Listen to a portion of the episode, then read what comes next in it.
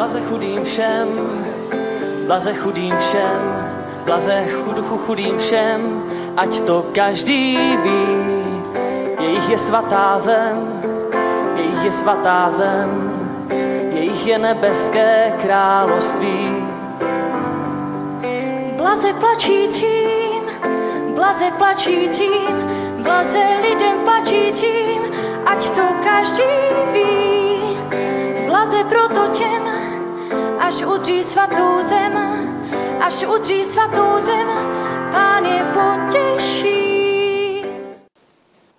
Pán s vámi. Slova svatého Evangelia podle Lukáše. Když si Ježíš vyvolil dvanáct apoštolů, sestoupil spolu s nimi z hory a zastavil se na rovině.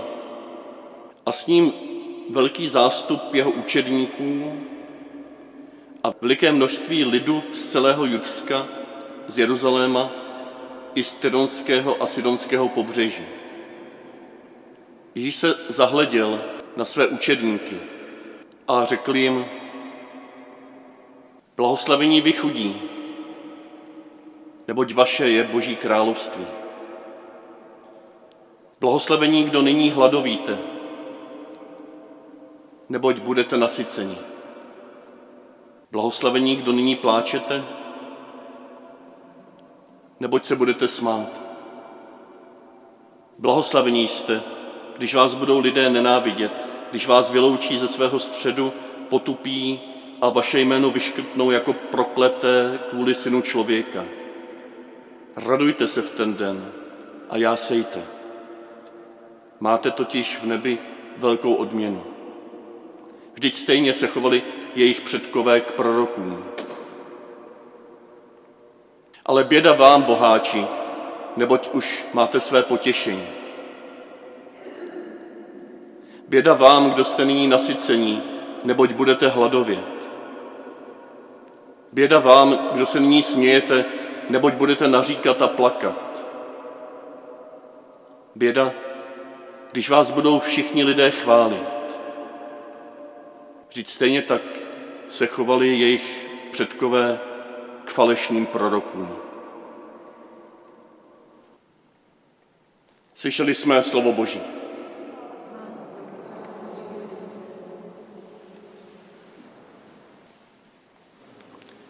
Kdo? Ke komu? Co? Taková malá osnova naší dnešní úvahy. Kdo mluví, ke komu mluví a co mluví? Kdo? To je jednoduchý Ježíš. Kdo to je tento Ježíš? O co mu jde? Čím žije? Jakou má motivaci, že ke mně promlouvá? Jaký je jeho život? Odkud pochází? Kam směřuje? V noci se vypravil nahoru, aby se tam po celou noc modlil. On se celou noc modlí a po této celonoční modlitbě, jako plot této modlitby, si množství učedníků zavolal, vyvolil, ustanovil dvanáct. Dvanáct apoštolů.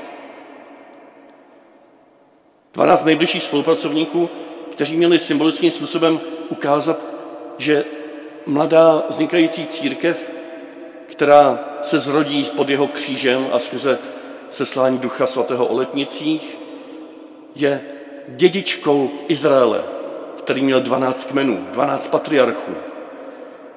Ne náhradou za Izrael, je rozšířeným Izraelem, je narubován na tento Izrael, který má být skrze ní obnoven v Kristu Ježíši.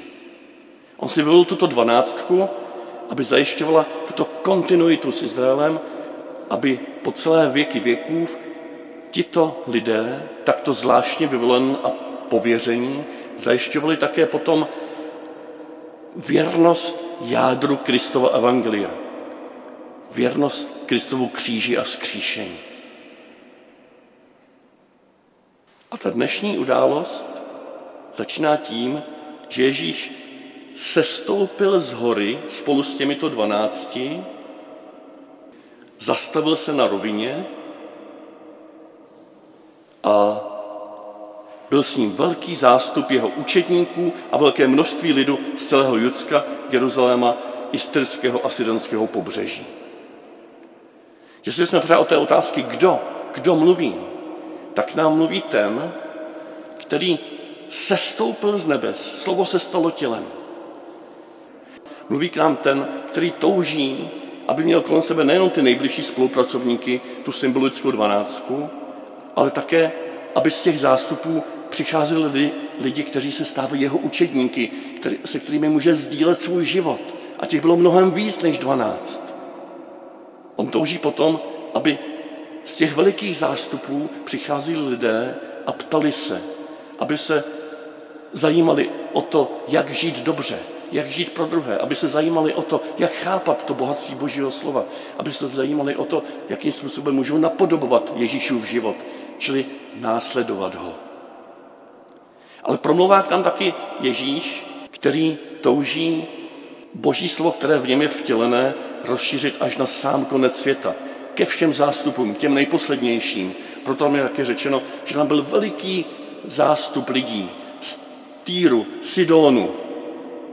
To byly typická místa, která byla považována za pohanská, za nežidovská, protižidovská. A Lukáš tam zmiňuje jako součást zástupu. Tyto všechny lidi má Ježíš ve svém srdci a touží je oslovit. A začíná svými učedníky, jak také jinak.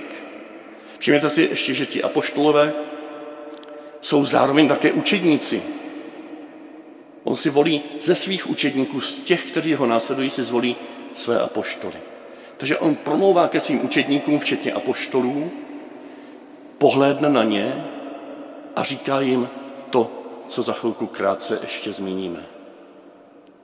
A teď jsme sem plynule přešli k té otázce, ke komu tedy promlouvá. Tento Ježíš, toto slovo, které se stoupilo z nebes, ke komu promlouvá.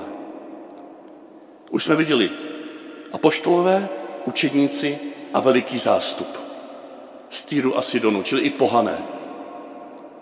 Apoštolové, ty dáme teď stranou, ti jsou celkem už jasní. Učedníci, o těch jsme také mluvili, ti, kteří se dali do pohybu, kteří touží napodobovat, kteří už něco mění ve svém životě, kteří jenom ne- nekrouží kolem ze zvědavosti a nejdou zase domů, systematicky dlouhodobě se učí přizpůsobovat svůj život Ježíši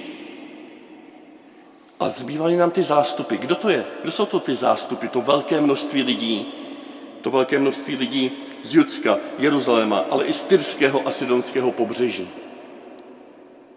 To velké množství lidí je i v Judsku, i v Jeruzalémě, i uprostřed zbožného Izraele jsou zástupy. I uprostřed těch, kteří každou sobotu chodí do synagogy, jsou zástupy, protože se ještě nepohnuli, protože ještě se nevydali za Ježíšem. Ale uprostřed těch zástupů jsou i ti, kteří vůbec nechodí do synagogy. Uprostřed těch zástupů jsou i ti, kteří možná brojí proti židovství z Týru a Sidonu. To jsou zástupy. Všichni lidé, kteří se nějakým způsobem zajímají o Ježíše. Všichni lidé, kteří nějakým způsobem jsou fascinováni tím, co Ježíš přináší. Tady uděláme odbočku k nám. Jak to je dnes? Když to hodně zjednodušíme, tak apoštolové mají nástupce biskupy a biskupové mají spolupracovníky kněze a jáhny. To je ta svátostná hierarchie. V tom nejlepším a nejhlubším slova smyslu hierarchie neznamená ti, kteří šéfují vám, kteří jste někde dole. Hierarchie znamená posvátný počátek. Jsou to lidé, kteří mají za úkol církev udržovat v kontaktu s posvátným počátkem, s Ježíšem Kristem, ve věrnosti Evangeliu. Mají sloužit vám všem, abychom nesešli z cesty. Mají sloužit posvátnému počátku a jednotě božího lidu. Pak jsou dneska ti učedníci, dali jsme se do pohybu, jsme na cestě, Je křesťanství pro nás cestou, změnou, proměnou životní? Je křesťanství naším životním stylem, ve kterém neustále se ptáme na Ježíšovo slovo, očekáváme jeho moc a vnímáme, že nás doprovází na nové a nové etapy našich životů? Pak jsme Kristovi učedníci. A nezávislí na tom, jestli chodíme nebo nechodíme do kostela, nebo jak často chodíme do kostela. Tak to Ježíšovi často naslouchají i lidé, kteří o něm ani neslyšeli. Oni naslouchají jeho duchu ve svém srdci a následují ho.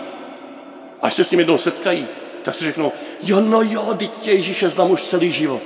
Možná se s ním setkají až tváří v tvář u nebeské brány. Možná se s ním setkají skrze někoho z nás.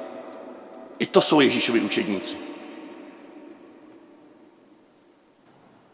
A pak jsou ti zástupy, kteří se nějak zajímají. A ti zase můžou být někde hodně daleko, můžou brojit proti církvi, proti Kristu, proti křesťanství, ale můžou sedět i tady mezi námi. Možná to jsme my sami v nějaké etapě našeho života.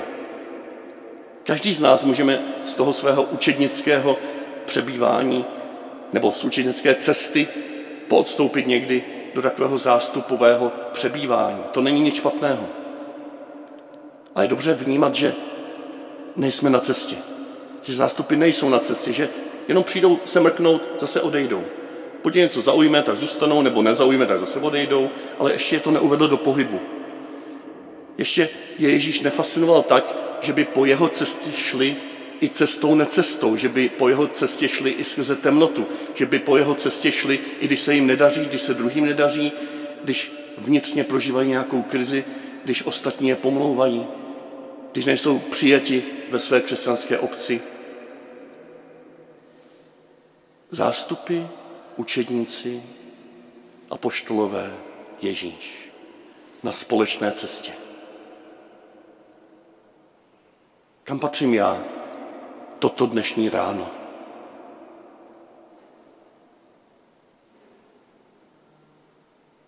Toužím patřit Ježíši mezi tvé učedníky. Toužím patřit mezi ty, kteří z této bohoslužby odejdou s úžasem, že se na tebe mohou spolehnout, ať je povedeš cestou, necestou. Toužím Ježíši, abych nezůstal jenom na okraji zástupu,